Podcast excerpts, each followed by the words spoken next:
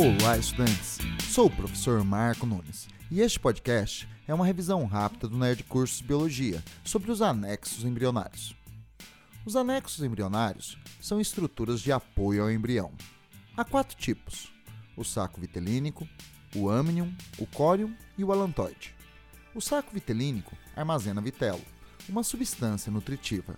Está presente em todos os animais, embora reduzido nos mamíferos, onde a nutrição é feita pela placenta, mas tem função hematopoética, ou seja, forma células do sangue. Ficou claro? Todos os animais possuem saco vitelínico. Nos cordados vertebrados terrestres, como os répteis, aves e mamíferos, o desenvolvimento embrionário fora do ambiente aquático é possível graças a novos anexos, o amnion, o alantoide e o córeo. O amnion é uma bolsa com líquido amniótico. Envolve o embrião, mantendo-o hidratado e dando proteção contra choques mecânicos. O alantoide é um anexo embrionário que armazena as excretas nitrogenadas, principalmente o ácido úrico, uma excreta insolúvel e de reduzida toxicidade.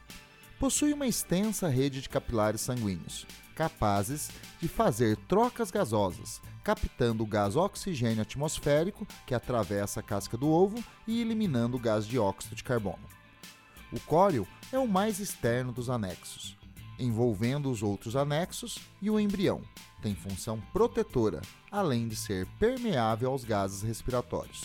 Nos mamíferos vivíparos, o córeo invade o endométrio uterino, formando a placenta.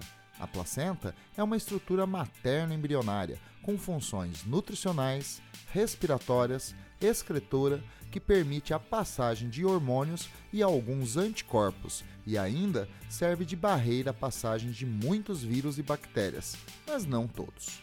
A ligação placenta-embrião é feita pelo cordão umbilical.